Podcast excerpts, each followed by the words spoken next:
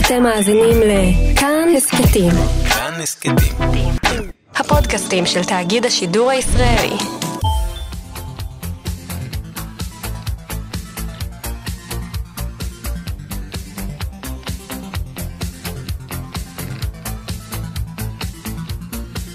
חלון גאווה עם איציק יושע.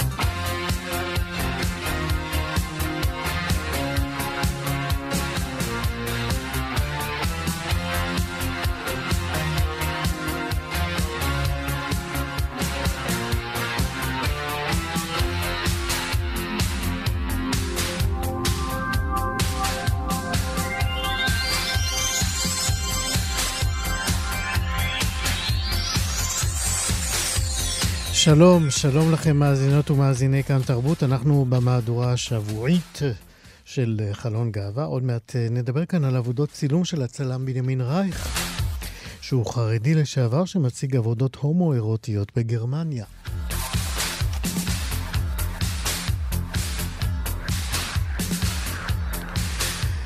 נדבר גם על המבט הקווירי והדרך שבה הוא בא לידי ביטוי בחדרי הטיפולים. נספר לכם על אה, קבוצת תמיכה חדשה לנשים להט"ביות שעוברות טיפולי פוריות. וגם נספר לכם על ספר חדש, אפיזודה חולפת, שגם אה, שם אה, נמצא טיפולי פוריות, זהו רומן לסבי על ארון ותקווה. בצוות התוכנית היום, כרגיל, ליאור סורוקה, עורך משנה ומפיק, רועי קנטן, הוא טכנאי השידור שלנו, אני איציק יושע איתכם עד שלוש.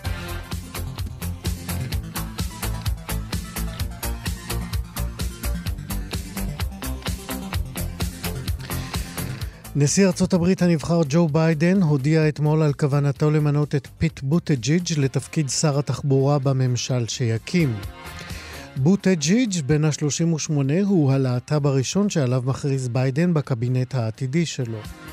ביידן הבהיר כי הקבינט שירכיב יהיה המגוון ביותר בתולדות ארצות הברית. בתגובה להודעת ביידן, פיט בוטג'יג' צייץ בטוויטר וכתב, זהו רגע של הזדמנות אדירה ליצור מקומות עבודה, לעמוד באתגר משבר האקלים ולהשיג צדק לכל. בוטג'יג' שימש ראש העיר סאות' בנד באינדיאנה והתמודד על מועמדות המפלגה הדמוקרטית לנשיאות ארצות הברית השנה. הוא פרש מהמרוץ בשלב מוקדם ונרתם לסייע לביידן במסע הבחירות שלו מול דונלד טראמפ. ביידן לא הסתיר את התפעלותו מבוטג'יג' ואף השווה אותו לבנו האהוב בו ביידן שמת ממחלת הסרטן ב-2015. עבורי, אמר ביידן, זו המחמאה הגדולה ביותר שאני יכול להעניק לגבר או לאישה כלשהם. ביידן אמר את זה במרס השנה.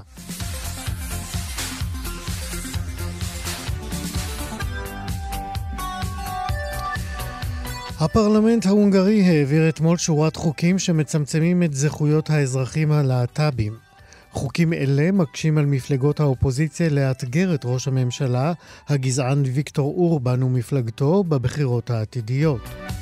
בין היתר אושר תיקון שמונע מזוגות הומואים לאמץ ילדים בהונגריה, תוך הגדרת משפחה כהרכב בו חיים גבר ואישה בלבד. התיקון המגונה הזה נועד גם להקשות על הורים יחידנים לאמץ ילדים בהונגריה. דיוויד ויג, מנכ"ל אמנסטי אינטרנשיונל בהונגריה, אמר כי החוקים הלהט"בופובים הועברו בחטף, תוך ניצול מצב החירום בשל מגפת הקורונה, והוסיף כי זהו יום שחור לקהילה הגאה בהונגריה ויום שחור לזכויות האדם.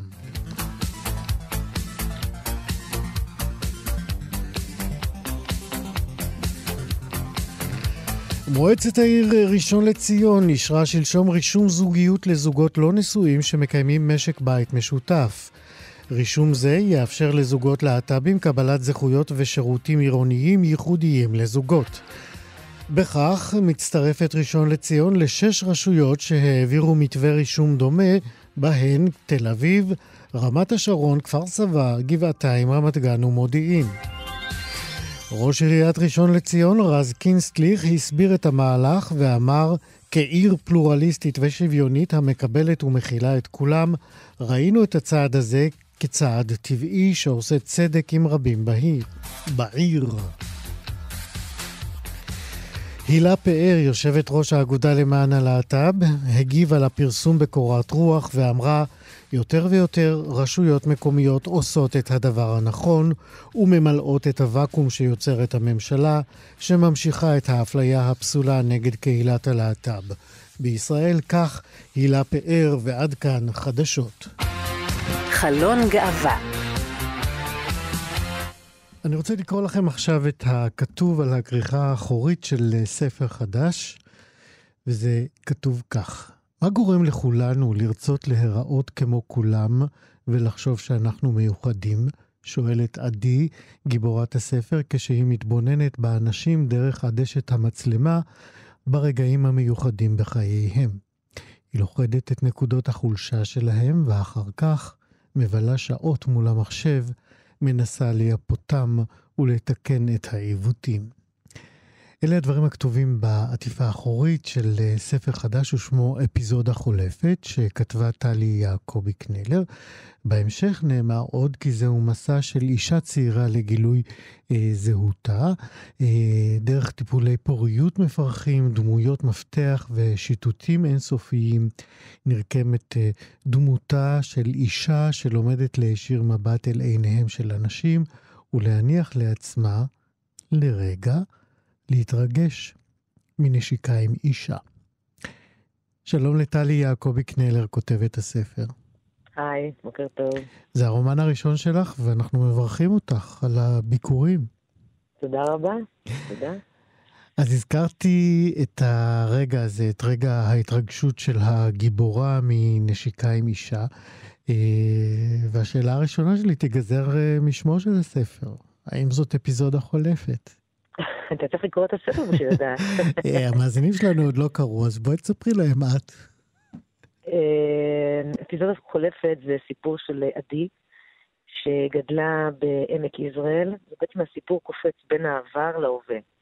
העבר, הילדות שלה בעמק, החיבור שלה להר הגלבוע, לשדות החרושים, לאדמה, למשפחה, יש לה, להורים שלה. וכמובן להווה, אה, נשואה ליוני, הם גרים בתל אביב, הוא עורך דין צעיר, והיא צלמת שמשוטטת אה, שעות בעיר עם המצלמה. היא רואה דרכה בעצם, או מחפשת, את כל מה שאנשים אה, מנסים להסתיר. אחר כך היא עוברת עוד משהו עם העניין של המצלמה, היא יושבת המון שעות מול המחשב, מה שאנחנו קוראים פוטושופ, mm-hmm. ואני קראתי לזה, מנסה לשפץ בעצם את הדמויות שלה. אה, בגדול היא רוצה להיות כמו כולם, היא עוברת uh, טיפולי פוריות לא פשוטים שמצליחים לערער אותה וגם את הזוגיות שלה עם יוני. ואספת דיירים שהתקיימה בבניין שבו הם מתגוררים יצרה מפגש בלתי צפוי, שבעצם טרף את הקלפים, והיא חייבת לקבל החלטה שהיא מאוד גורלית ומשמעותית לחייה. אפשר צריך אה, לקרוא. יפה. אז אני רוצה להחזיר אותך לפתיחה של הספר. אחת הסצנות אה, שאת אה, מתארת שם את הגיבורה אה, במסיבת הבת מצווה שלה. הבגדים, השמלה שלה מתלכלכת, כן. ולא במקרה. ואימא שלה שולחת אותה להחליף את השמלה בעיצומה של כן. החגיגה. מה קורה שם? היא מגיעה לחדר שלה, ואז היא רואה שהחד... שהדלת שלה, של החדר סגורה. שכפי שהיא אומרת, שבבית שלהם זה לא נהוג כל כך אה, אה, לסגור אה, דלתות.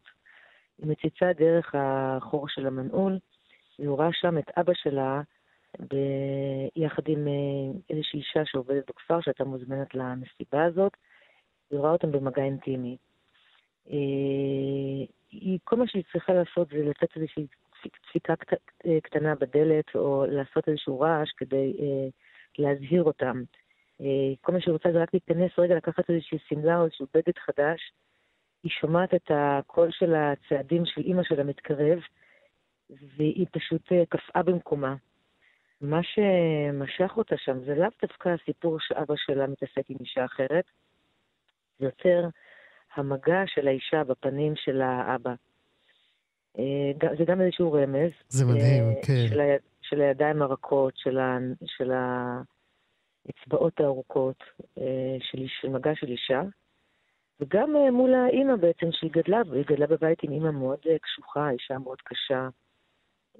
אז זה בעצם, היא קפאה במקומה, ובסופו של דבר האימא מגיעה, פותחת את הדלת ותופסת אותה מהחם. ונורא הלקטה את עצמה אחר כך, איך היא לא דפקה בדלת, איך היא לא הצליחה לפתוח, אבל זה מה שהיה. כן, ומי שיסתכל על זה בראייה עוד יותר עמוקה, אז יגיד, היא רצתה שזה יקרה בעצם. כן. היא הובילה לשם. ו- וזה באמת uh, מעניין, משום שהמבט הזה שהיא קלטה, uh, והדרמה שאת אומרת שהגיבורה עוברת, היא לאו דווקא על הסוד שהיא מגלה על אבא שלה, אלא על הסוד שלה שמתגלה דרך היד של האישה שהיא רואה שם. נכון, נכון. ו- נכון. והסוד הזה הוא בעצם uh, משם uh, איזשהו uh, ציר לעלילת חייה בהמשך. נכון. והבחירה שלה במצלמה, כמו שתיארת עכשיו, ואני רוצה שקצת נתמקד בזה יותר, היא, היא בחירה אה, מודעת ולא מודעת. אני מתכוון לזה שכאשר אה, אתה בהתרחשות ומאחורי מצלמה, אז אתה בפנים וגם לא בפנים. נכון. תנסי לאפיין את זה מתוך עלילת הספר. איפה אנחנו רואים את זה אצל אה, עדי? אה, קודם כל העניין הזה של המצלמה זה בעצם סוג של משהו שהיא בעצם, היא מסתתרת קצת מאחורי המצלמה. המצלמה היא בעצם, היא רואה הכל, אבל היא לא, היא לא חלק משום סיטואציה, היא רק, היא רק, רק צופה מהצד. יש, יש קטע שהיא מצלמת את אימא שלה, אימא שלה התמודדה שם על ראשות המועצה, והיא באה לצלם אותה. ואתה רואה שגם היא רצתה להביא איזושהי מאפרת שתאפר אותה ולעשות איזושהי חגיגה סביב הצילום, והאימא אישה מאוד קשה, מאוד אה, יודעת את הדרך שלה ולא מוכנה, אה, אה, היא קוראת לזה לשום מניפולציות, היא רוצה שיצלמו אותה as is. ואחר כך מול המחשב, מנסה להזיז את אימא שלה ממקום למקום, לקחת את הדמות הזאת שהיא צילמה, והיא שמה אותה באיזושהי דרך אחרת, איזושהי דרך לא סלולה. והיא מנסה כל פעם להזיז אותה, וזה נורא מבהיל אותה. היא ישר מחזירה אותה למקום הבטוח שלה, והיא מבינה בעצם שאת אימא שלה היא כבר לא תצליח לשנות. ודרך הסיטואציה הזאת אנחנו מבינים גם מי זאת האימא הזאת שהיא כל כך השפיעה על החיים שלה. וכל כך מופנמת בתוכה בעצם. נכון, נכון, נכון. יש גם את החתונה שהיא מצלמת, אה, שיש שם שני קטעים, יש שם גם את הסצנה אחת שרואים שהיא מצלמת את הבת, את הכלה עם האימא שלה. יש שם קטע שהאימא מלטפת את האצבעות של הבת שלה, תוך כדי שהן מצטלמות. והיא פשוט אה, נתקעת על המגע הזה, והיא קופאת שם, היא לא מצליחה לזוז עד שמישהו מעיר לה. זה מחזיר אותה לחתונה שלה, שהיא ואימא שלה נעמדו מול הצלם, ו... ו... ופשוט עמדו מולו, עד שהוא לא אמר להם, רגע, אולי תשימו ידיים, תתחבקו, תזוזו, תשאירו. אה, יש את הזוג שמתחתן ויש את הסצנה שלהם ש... שבהתחלה הם מביינים את התמונות הראשונות שלהם. והיא נורא מבקרת אותם, היא נורא לועגת להם, הם, היא מנסה להבין למה הם לא כל כך אותנטיים. ואחר כך כשהם נפתחים והם רוקדים והם משתוללים, היא מספרת שהם, שזה קרה בזכות הסמים. אבל יש המון ביקורת בעניין הזה של המצלמה, ויש המון ניסיון לחפש בעצם אנשים שמנסים להסתיר דברים.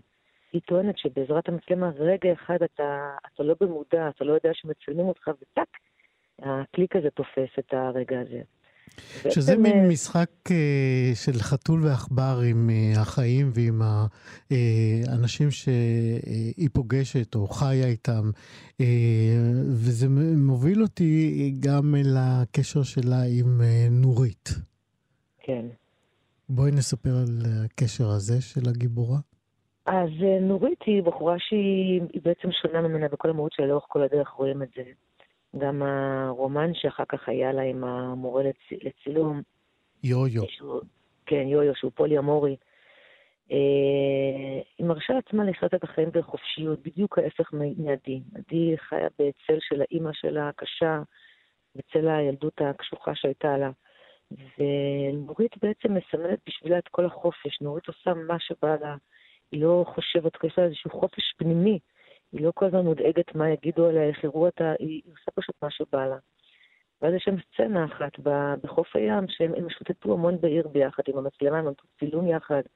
היה את הסיפור בכניסה לבניין שם, שהייתה את הזקנה שרואה הכל, שרה. שום לה... דבר לא נעלם מעיניה, כן. בדיוק. אז היא, אז היא הראשונה שבעצם אומרת, את מסתירה סוד. אה, את שומרת סוד, היא אמרה לה. ו... ויש את האפיזודה הזאת שהייתה להם בחוף הים, שהם ישנו איזשהו ג'וינט, ואז אה, נורית פשוט זרמה והתחשק לה כנראה, זה מה שהתחשק לה לעשות באותו רגע, והיא התנשקה איתה. וכנראה שבשביל נורית, היא, היא נורא נלחצה מזה, האם זה נחשב כבגידה, זה שהתנשקתי עם אישה, מה זה אומר עליי, mm-hmm. מה זה אומר בכלל.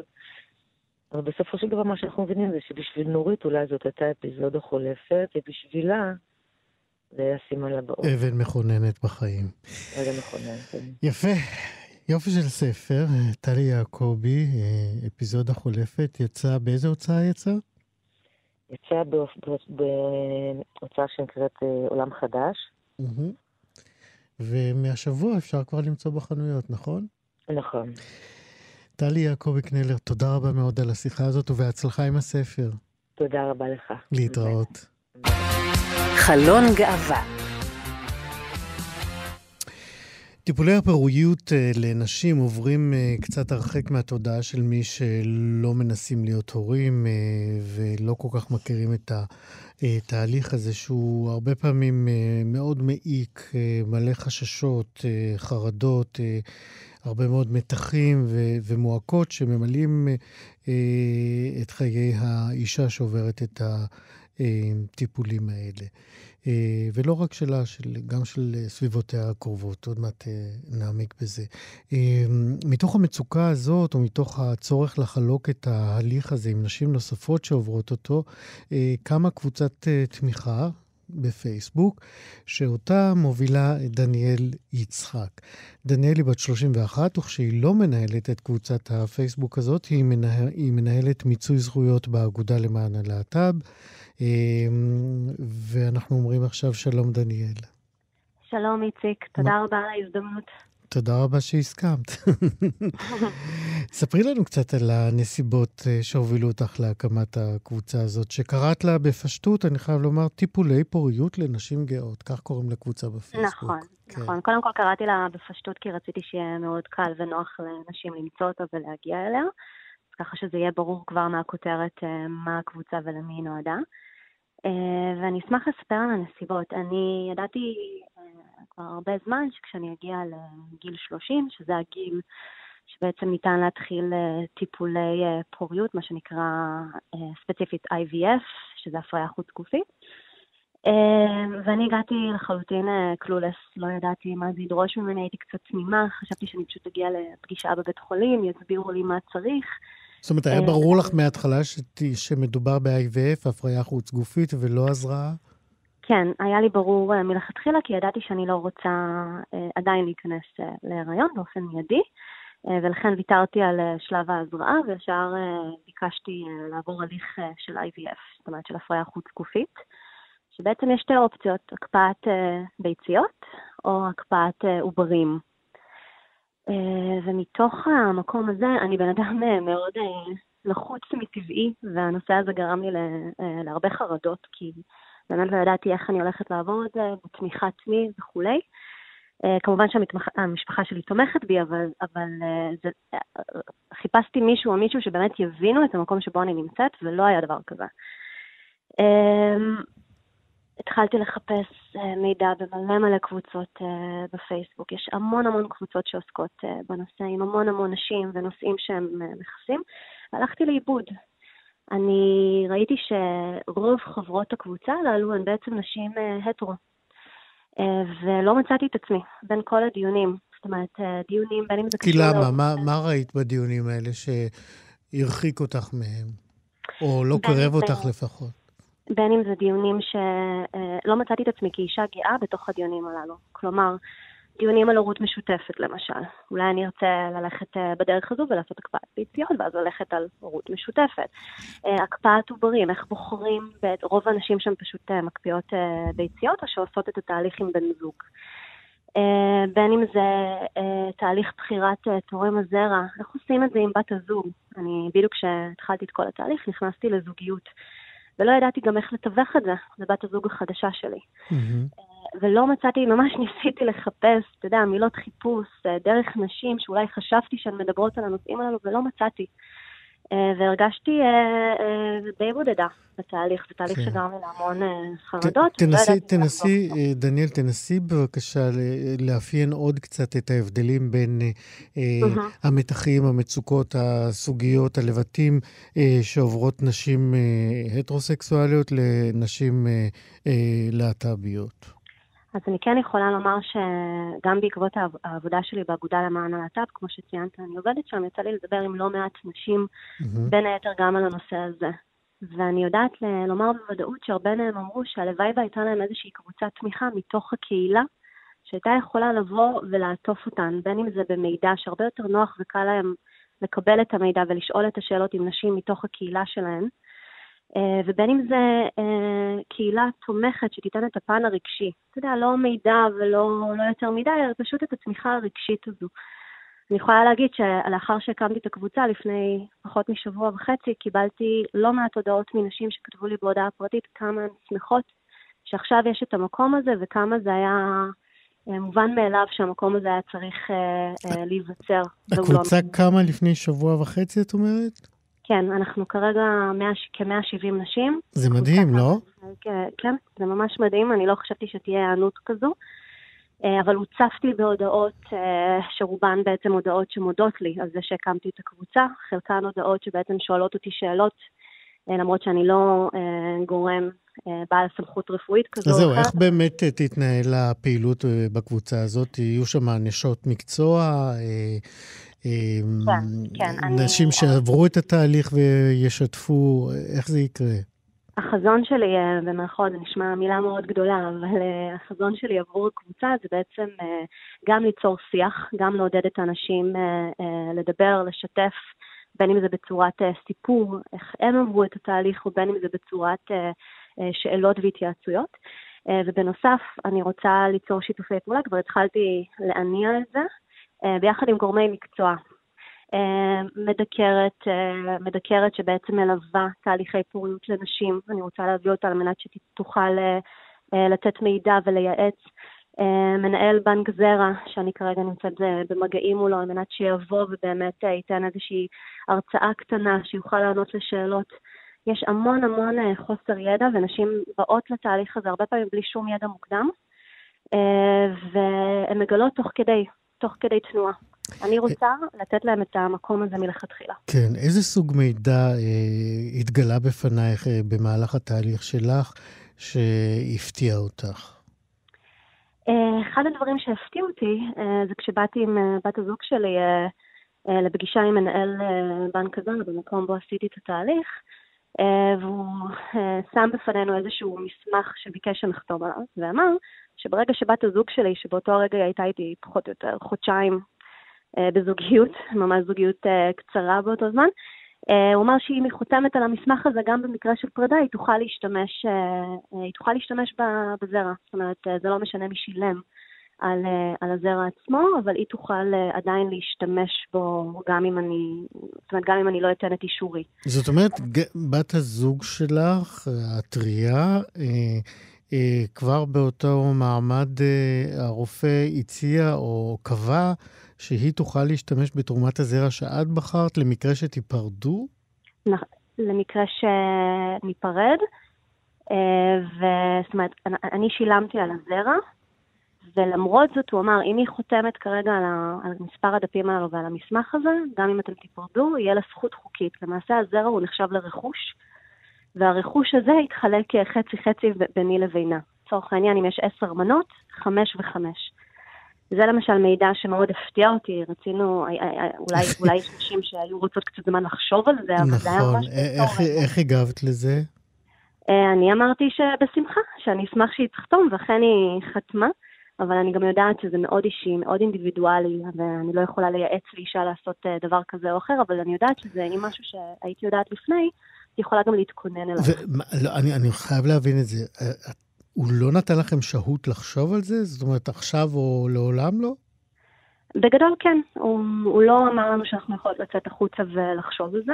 גם לא החוצה, אפשר בעוד שבוע, בעוד שבועיים, שום דבר לא, לא קרה. הוא לא אמר דבר כזה, הוא לא אמר, הוא פשוט uh, הציב את המסמך בפנינו, והוא אמר, הוא אמר את זה כבדרך אגב. המסמך, אני חשבתי שאני אמורה לחתום עליו, והוא אמר כבדרך אגב, אם היא בוחרת לחתום עכשיו, גם היא תהיה הבעלים החוקי של הזרע, שעליו שילמתי אגב 40 אלף שקל. אז קצת הפתיע אותנו, אבל עשינו את המהלך הזה, אבל כן, זה, זה היה מאוד מאוד מפתיע. מה עוד מתוכננת, איזה עוד פעילות מתוכננת בקבוצה הזאת? אני רוצה uh, לארגן uh, פגישות זום, בגלל הקורונה כמובן אי אפשר לעשות משהו uh, פיזי, אבל אני רוצה לארגן פגישות זום עם מומחים uh, ומומחות. אני רוצה, uh, אני רוצה לארגן uh, סקרים פנימיים בתוך הקבוצה על מנת להבין מה הנושאים האקוטיים שאותם נשים uh, ירצו שאנחנו נדבר עליהם ושנעלה הלאה. Uh, ואני חייבת להגיד שבמסגרת העבודה, ש... העבודה שלי באגודה, אני פשוט יוצא לי לדבר עם כל כך הרבה נשים שעוברות את התהליך או עברו את התהליך, בין אם לבד ובין אם בת זוג, אה, ואני יודעת כמה הצורך הזה הוא אקוטי. זה אחד הנושאים הכי, במרכאות, חמים אה, לנשים גאות, ולכן היה לי מאוד אה, מאוד, מאוד חשוב להעלות אותו. יפה. דניאל יצחק, שהקימה קבוצת תמיכה לנשים להט"ביות שנמצאות בהליך של טיפולי פוריות. הקבוצה נקראת טיפולי פוריות לנשים גאות, אפשר למצוא אותה בפייסבוק. אני קודם כל מברך אותך על היזמה, ככל שדיברת יותר הבנו כמה באמת היא חיונית, הקבוצה הזאת. תודה רבה, תודה רבה. ושכולכם תהיו אימהות אה, מאושרות. תודה רבה, איציק, על ההזדמנות אה, לדבר על הנושא הזה, ואני מזמינה כל אישה שהיא חלק מהקהילה הגאה לבוא, להצטרף, לשאול, להתייעץ. אה, הקמתי מקום בטוח עבורכם, ואני אשמח שתצטרפו. דניאל יצחק, תודה רבה לך. תודה לך. להתראות. להתראות. חלון גאווה. ביום ראשון, עשרה בינואר, זה יום ראשון הקרוב. כן, זה יום ראשון הקרוב? לא, בעוד uh, שבועיים, נדמה לי. Uh, תתקיים, uh, בכל מקרה זה בעשרה בינואר. תתקיים אה, הרצאה שמיועדת אה, לעוסקים בטיפול אה, גופני ונפשי, תחת הכותרת המבט הקווירי הטיפולי. המרצאה היא הדוקטור לימור מעודד דנון, שהיא סוציולוגית שעוסקת בתחומים של רפואה, גוף ותיאוריה קווירית. אה, הדוקטור אה, מעודד דנון גם אה, מלמדת בפקולטה לרפואה בצפת, ובהרצאה שלה היא מזמינה בעצם להרהר ולערער על דרכי המבט, על הפרשנות ועל המשמעות שניתנים למין ולמגדר בתהליך הטיפולי. שלום, דוקטור לימור מעודד דנון. שלום, מה שלומך? תודה רבה, איך את? בסדר גמור, אה, אתה יודע, בהתחשב בקורונה והכול, אבל אה, מנסים לשמור על שפיות. כן, כולנו כל הזמן בהתחשב במשהו. לפני שניכנס לנושא ההרצאה, אני רוצה לשאול אותך, עד כמה, ממה שאת מכירה, לא, לא מחקרית, עד כמה השיח הקווירי, ההתייחסות אה, למגדר מעבר לחלוקה של זכר ונקבה, כמה הם אה, השפיעו ומשפיעים על אה, אופי הטיפול שמעניקים מטפלים בימים האלה, בתקופה הזאת, בתקופה האחרונה? אמ, בשנים האחרונות. כן, אה, טוב, בגלל זה צריך לפרק את, ה, את המשמעות של המושג קווירי. קווירי זה לא רק אה, לחרוג מ... אה, הבינאריות. אנחנו, כן, מהבינאריות של מה שאנחנו חושבים לגבי מגדר. למשל, עד כמה נשי, או עד כמה נשית, מישהי מסוימת, או עד כמה נשי, מישהו מסוים, או גברי.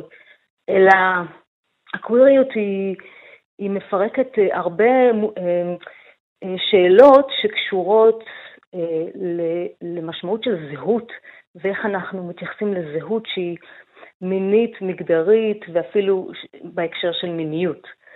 כי אני אסביר לך לאן אני חותרת, ואז זה מתחבר גם למחקרים שאני עושה וגם להרצאה. אה, בדרך כלל אנחנו מחלקים את הגוף האנושי לשניים, זכר ונקבה. ולפי החלוקה הזאת, שהיא מאוד מהירה ואוטומטית, אנחנו גם מייחסים, אגב, אולי זה בהמשך לשיחה הקודמת של פוריות, mm-hmm. אנחנו גם מייחסים אה, מאפיינים מגדריים באופן אה, אוטומטי. זאת אומרת, אם יש רחם, האוטומט הוא, רחם הוא נשי, נכון? Mm-hmm. הזהות של אותו אדם עם הרחם אה, היא נשית. או פין, איבר מין זכרי, נכון? אז בדרך כלל אנחנו נחשוב על המגדר שהוא יהיה גברי. ובעצם התיאוריה הקווירית היא, היא מפרקת את כל ההנחות האלה של מה זה בכלל מין ביולוגי, ואיך אנחנו, מה אנחנו יודעים על זכר או נקבה, ובכלל מה, מה הגבול ביניהם ומי קובע את הגבולות ביניהם. ולמעשה אני, החשיבה הזאת היא בעצם החלה לפני הרבה שנים, אם תרצה אני אספר, אלא אם כן יש לך שאלה מסוימת שאתה רוצה... לא, לא, בוא, אני, אני רוצה באמת לשמוע את ה... השאלה הראשונה שלי נגזרה באמת מהסקרנות לגבי ההשתלשלות, איך, באיזה אופן זה באמת נכנס לחדר הטיפולים, החלוקה הלא דיכוטומית הזאת של גבר-אישה. זה בכלל בגישה הטיפולית, איך אנחנו, כן. עכשיו, לאיזה חדר טיפולים אנחנו uh, מתייחסים, כי זה יכול להיות גם טיפול פסיכולוגי, אבל גם אה, קליני, אה, אתה יודע, הולכים לבדיקה סתם אולטרסאונד. Mm-hmm. אה, ולמשל יכול להיות טכנאי שעושה בדיקה לנערה ולא מוצא רחם, ולא מוצא שחלות. אה, והשאלה מה התגובה שלו תהיה. Mm-hmm. ואיך הוא יגיב, ואיך, האם אותה נערה בכלל ידעה על כך או לא ידעה על כך. ו- ומה אנחנו חושבים, ש- כאילו, המובן מאליו שזה אמור להיות, מה אנחנו מצפים שיהיה, כל העניין של הציפייה לגבי הגוף ואיך הוא בנוי. וההיסטוריה של, כאילו, איך אני התחלתי עם, ה- עם הנושא הזה של המשמעות של המין הביולוגי והקשר בין מין ומגדר והפירוק של הקטגוריות האלה. זה התחיל מהרצאה דווקא של נורה גרינברג שנתנה לפני כמה שנים בבית הגאה בבאר שבע. נורה גרינברג, נגיד, היא אישה טרנסית, כן. שהייתה יושבת ראש כן. האגודה למען הלהט"ב, למי שלא מכיר. נכון, כן. וזה היה ב-2004 בערך, ואני זוכרת שהיא דיברה על, אה, גם על מגדר, מה שיש לנו בין, המוע, בין האוזניים, זה לא מה שיש לנו בין הרגליים, ואני לא, לא אשכח את המשפט שלה, אבל גם היא דיברה על אינטרסקס, על, על כך שאנשים... אה, אה, בגוף שלהם יש מאפיינים נוספים ש, שהם לא רק זכר ונקבה. והשאלה הראשונה שממש כאילו הציתה בי בגוף, בתוכי, מהבטן, הייתה, רגע, איפה הם? הרי אנחנו שומעים הרבה על טרנסים ועל טרנסג'נדר בכלל, ולמה לא מדברים על, על אנשים כאלה? איך הם בכלל חיים עם הגוף שלהם? איך הם, מה המגדר שלהם? מה המגדר של אנשים ש... בוא נגיד, ה basic, הבסיס גם כשאנחנו מגדירים את עצמנו כהומואים או לסביות, הבסיס תמיד היה ביחס לנשיות או גבריות. וזכר ונקבה. או בזכר ונקבה, ופתאום, כן. רגע, הזכר והנקבה, אין את ה basic הזה. אז מה זה אומר, ואיפה הם? כל החיפוש שלי, זה, זה היה בעצם כבר ב 2004, וכל החיפוש שלי באמת ב- למחקר, ובדוקטורט היה היכן האנשים, ו- ומה קורה איתם בישראל. ואיך הם אה, מגדירים את עצמם. ואז הבנתי שאינטרסקס זה לא שם שבכלל, בטח המערכת הרפואית, אבל גם אנשים בישראל שיכולים לחיות, אגב, עם, עם גוף שהוא לא בדיוק זכר, לא בדיוק נקבה, לא, לא קוראים לעצמם אינטרסקס, כי אינטרסקס הוא שם שהוא התפתח כפוליטי, כאקט של יציאה מהארון, וזה בדיוק החיבור לקהילה, אה, כאקט של יציאה מהארון של אנשים שטופלו בשנות ה-50 וה-60 על ידי אה, אה, ג'ון מאני ובג'ונס הופקינס, בבית חולים ג'ונס הופקינס. בארצות הברית. בארצות הברית, והטיפולים היו אה, לסדר, את, לסדר, לנרמל את אברי המין החיצוניים, אה, לבנות אותם בצורה שתתאים למגדר שרוצים שיהיה לילדים. זאת אומרת, גם למשל תינוק שנולד עם פין קטן מהנורמה, מאוד קטן, אז כדי למנוע איזה שהן בעיות פסיכולוגיות ומה שיגידו, וכדי ליצור הלימה, קשר בין הגוף שלו לבין המגדר, אז בעצם ניתחו ושינו, ושינו לו את, את המאפיינים בגוף, זה אומר שהסירו את, את, ה, את האשכים, בנו לו נרתיק ושפתיים וגידלו בעצם את הילד, כאילו את, את התינוק הזכר, שלכאורה היה זכר, כן, ואת מייחסת את זה לחוסר מודעות בעצם טיפולית או, או, או פסיכולוגית אה, ושהייתה נהוגה, זו פרקטיקה שהייתה נהוגה לפני שבאמת אה, הבינו את המשמעות של אה, הגיוון במגדר. אבל גם היום היא נהוגה, זה בדיוק העניין. מה שהיה בעבר, אמנם יש יותר אולי, גם בישראל יש יותר אולי דיבור עם ההורים על, על, על המשמעות של ההתפתחות הזאת, אבל ההתערבות הניתוחית היא, היא עדיין באה לידי ביטוי. בין אם ועדיין, בעבר... ועדיין היא נובעת או מתבססת, מושתתת על אותה הנחה שחייבים לעשות החלטה, לכאן או לכאן? היא מושתתת על כך שאי אפשר לגדול עם איברי מין חיצוניים שהם לא מתאימים למגדר המצופה. וזה אז... זה אה, מקובל עליכם, עלייך, אה, כמטפלת, אה, או שיש איזושהי מחלוקת ביניכם לבין הגורמים הרפואיים, למשל? כן, תראה, אני, אני סוציולוגית, אני חוקרת, אני לא עוסקת בטיפול, אני דווקא, אני אה, מרצה אה, למטפלים ולרופאים בעתיד, אבל המחלוקת היא, השאלה היא קודם כל מה אנחנו עושים, למה אנחנו חייבים לנרמל? למה אנחנו חייבים להתערב בגוף? כי... כשאת אומרת יודעים... לנרמל, זה כאילו אנחנו גם יודעים מה זה נורמלי. כן, בדיוק, כן. בדיוק, מה המשמעות של הנורמה, זה בדיוק העניין, זה, זה בדיוק ה basic של הידע, מה אנחנו חושבים שנורמלי. וההתערבות עצמה, לא שהיא מייצרת איזה אברי מין חיצוניים נורמטיביים, אלא יש הרבה תופעות לוואי וניתוחי המשך בעניין של הסתרה, לא מספרים לילדים בדרך כלל את ההתערבות הזאת, והם צריכים לגלות לבד, וכל החוויות של ניכור, ולמה ההורים עושים לי את זה, אני צריך ללכת לבית חולים, אבל אף אחד לא מספר לי בעצם על המשמעות הזאת, למה מסתכלים כל הזמן באיברי המין החיצוניים שלי.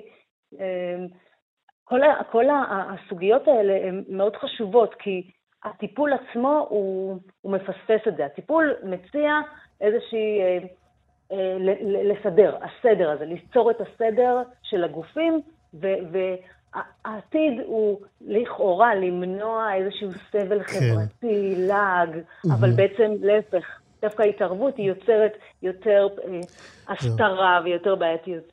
דוקטור לימור אה, מעודד דנון, לקראת סיום אני רוצה לשאול אותך, את מדברת על כך שבהרצאה גם תתמקדי במתחים שמתקיימים סביב הנורמות של גוף, מגדר, מיניות, במרחבים הטיפוליים השונים, ואת מונה אותם בין הורים ליועצים גנטיים, בין הורים לרופאי ילדים, בין מטופלים לרופאים, לפסיכולוגים ועוד. יש איזושהי מסקנה שאת מובילה אליה בעקבות המחקר שלך? שלך, העשייה שלך בתחום? קודם כל, בוא נגיד, המטרה שלי היא להשהות את החשיבה האוטומטית. להשהות את המבט האוטומטי ש, שרוצה כן. לסדר לשניים, ורוצה גם לחשוב על, על העתיד של, של הילדים. בקיצור, את מסבכת לאנשים את החיים. אני מסתבכת להם, אבל גם פותחת להם אפשרויות אחרות, כי לפעמים הם מסתכלים כן. על עצמם, על הגוף שלהם, על מה הם יודעים ולא יודעים, וזה מאוד חשוב לי. יפה, אנחנו... אה, מתי תתקיים, אמרנו, בעשרה בינואר? וזה, כן. זה בזום, נכון? נכון, כן. יפה.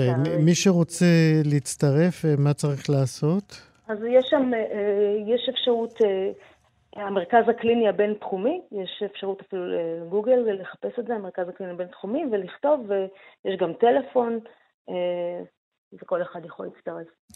הדוקטור לימור מעודד דנון על אה, מבט קווירי בחדר הטיפול. תודה רבה מאוד על השיחה הזאת. תודה רבה, אני מאוד אוהבת את התוכנית שלכם, מקסים, כל הכבוד. תודה, תודה רבה. ביי ביי. להתראות. להתראות. חלון גאווה הצלם אה, בנימין רייך נולד אה, למשפחה חסידית בבני ברק לפני 43 שנים. היום חייו נמצאים על פלנטה כמעט הופכית למקום uh, שהוא גדל בו. רייך הוא צלם ואומן רב-תחומי שמרכז פעילותו הוא בברלין, והרחק הרחק מההוויה החסידית. השיח הפנימי שלו, של אה, בנג'מין רייך עם העולם החילוני ועם אה, רחשי הלב הלהט"בים שלו, התחילו אה, כשהוא היה בן אה, 17 והגיע לפריז אה, ללמוד אה, אומנות. בימים האלה מוצג, מוצגות העבודות שלו במוזיאון היהודי של פרנקפורט, וקודם לכן הוא הציג אה, גם במוזיאון היהודי אה, בברלין. לסדרת העבודות האלה שהוא הציג הוא קרא יודאיקה. נגיד לכם שזאת סדרה שברובה צולמה כאן בארץ, והיא מציגה את המתח שבין המסורת הדתית לקדמה ולהשלכות של המתח הזה, ואנחנו אומרים עכשיו שלום לבנימין רייך בברלין. שלום רב, חג שלום? שמח. חג שמח, חנוכה שמח. חנוכה שמח. קודם, אה, תסביר לי איך נער אה, חסידי בן 17 מבני ברק מגיע ללמוד אומנות בפריז. כן, אני לא יודע, זה, אני חושב שזה משהו שהתחיל הרבה לפני אפילו. אה, אני חושב שעוד בחיידר הייתי... כשהרבה קורא את החומש, אני הייתי מצייר על, אה, על המחברת, או לפעמים אפילו על החומש, חס ושלום. אה, זאת אומרת, היה איזה מין צורך לאסתטיקה, לאומנות, שעדיין אפילו לא ידעתי לקרוא לזה בשם אז, שאיכשהו התחיל כזה, היה איזה ניצוץ ש... בער בי. ואיכשהו, אני, אני חושב שכבר אה, בגיל בר מצווה, הבטחתי לעצמי שאני אבדוק את זה. אמ, ואז אה, זה התפתח, אה, ופריז הייתה באמת איזה... לא, לא, אתה קופץ לפריז. זה שהחלטת בגיל 13, איך מביאים את זה להורים? מאיזה חסידות הייתם? סאנז, קלויזנבורג. כן. איך מביאים את זה להורים ואומרים, אני אה, הולך ללמוד אומנות בפריז, זה בערך כמו להגיד מה. כן, אני לא חושב שאז יכלתי לומר את זה, אני ידע, ידעתי את זה בתוכי, אבל לא, לא היה אפשרות באמת לומר להורים, אני גם לא כל כך רציתי לאמת אותם עם הבן הסורר שלהם. אה, זאת אומרת, אה, נתתי להם אה, לחשוב שאני אמשיך בדרכם, אבל לאט לאט כבר אני מצאתי לי, חיפשתי את הדרך החוצה.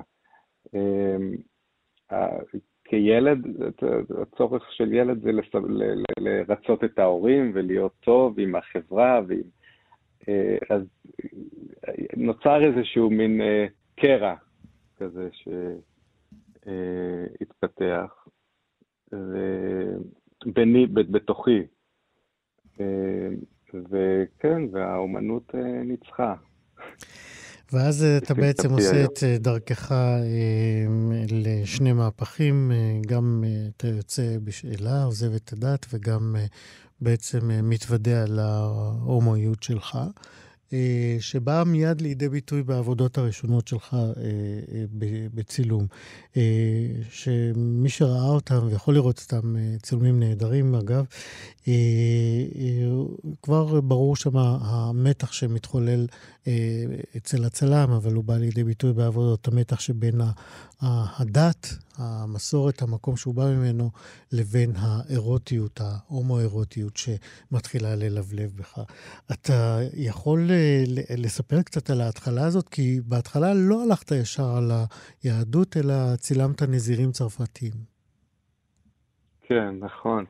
אה, זאת אומרת, לצאת בשאלה, אני חושב שהיה אה, באיזושהי מידה יותר קל מלצאת מהארון.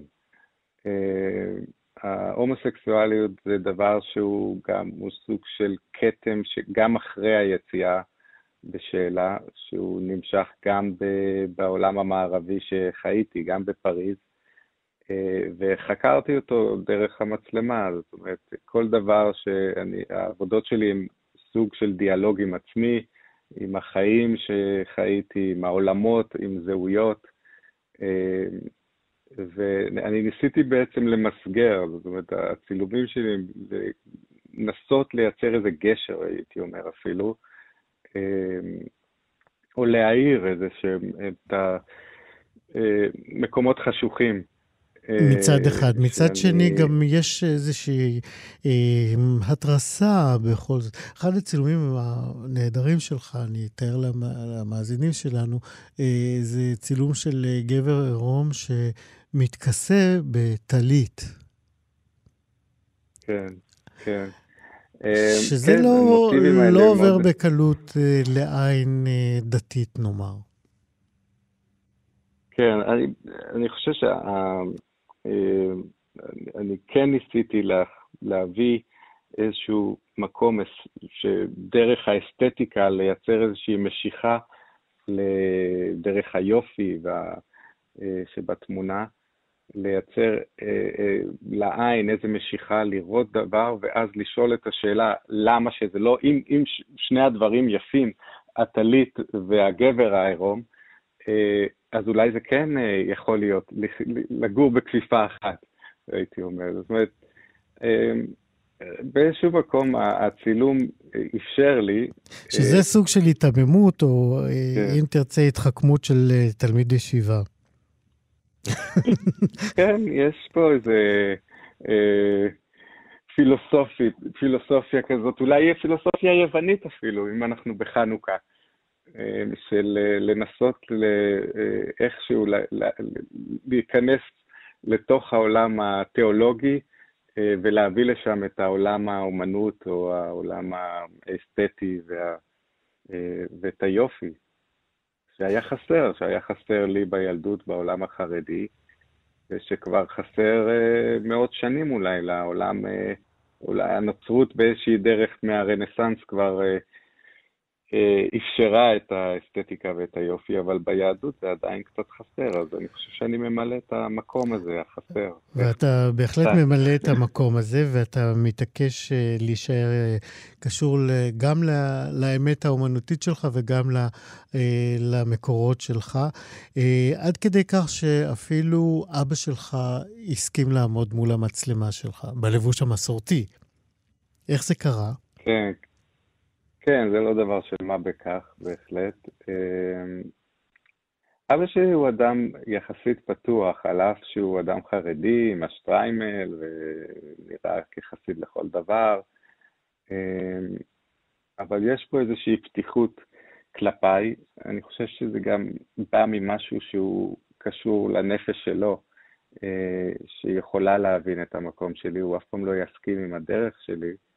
ואני לא מבקש ממנו להסכים, כך שנוצר, עם הזמן נוצרה איזשהו, אה, נוצר קשר אה, של הבנה והערכה, הוא מעריך גם את, ה, את הפעילות האומנותית שלי. הוא מעריך את הפעילות אה, האומנותית? הוא, הוא מגיב כן. לה? הוא אומר דברים על הצילומים שלך? כן, הוא מנסה להבין, הוא שואל, הוא...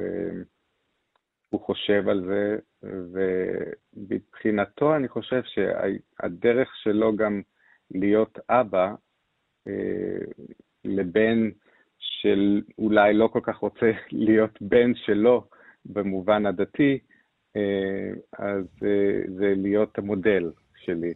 כן. והוא עושה את זה בחפץ לב. בנימין רייך, אנחנו... אני מאוד מעריך את זה. כן. אנחנו צריכים כן. לחתור לסיום. ספר לנו קצת על העבודות שמוצגות במוזיאון היהודי בפרנקפורט עכשיו, בימים האלה. כן, זו עבודה שהתחלתי באמת בארץ, אה, סדרה שנקראת יודאיקה, שבה אני לוקח את הפריטים אה, כמו nature mode, כמו אה, טבע דומם, את הפריטים שליוו אותי בילדות, כמו החלה של שבת שאימא מכינה, אה, אבל תמיד יש איזשהו מימד, זאת אומרת, לקחתי אותם לסטודיו ואיכשהו הפשטתי את, ה, את הפן ההירואי של זה, ו, ו, ו, וזה הפך להיות איזה אה, משהו שהוא גם פסיכולוגי, גם אה, מספר את הסיפור, גם מספר את הסיפור ההומואי של היציאה מהארון. בתוך הפריטים האלה, האובייקטים, החלה, הגרטל, התפילין של יד, כל הפרטים האלו, אה, שהפכו להיות אה, חלק, מה, אה, חלק מהאומנות, או המשך בעצם של, של האומנות המודרנית, או האומנות אפילו של הצילום. טוב, אז מי שמזדמן לפרנקפורט בימים האלה יכול למצוא את העבודות שלך שם. בנימין רייך, צלם ישראלי שעובד בברלין ובגרמניה. אה, תודה רבה לך מאוד על השיחה הזאת ולעבודות היפות שלך. תודה לכם. תודה להתראות. להתראות.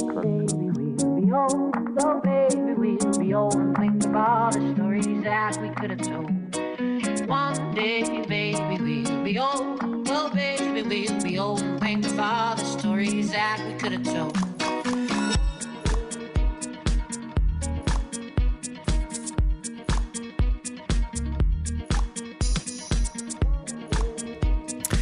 הצלילים האלה של אסף אבידן אה, לקוחים מתוך פסקול הסרט הנהדר, נהדר, חייבים לומר, סאבלט של איתן פוקס, שראינו אותו פותח את אה, פסטיבל הקולנוע בירושלים. מי שלא ראה, למהר.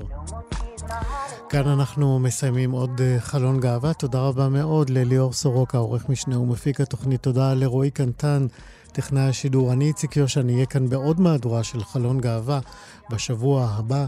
להתראות.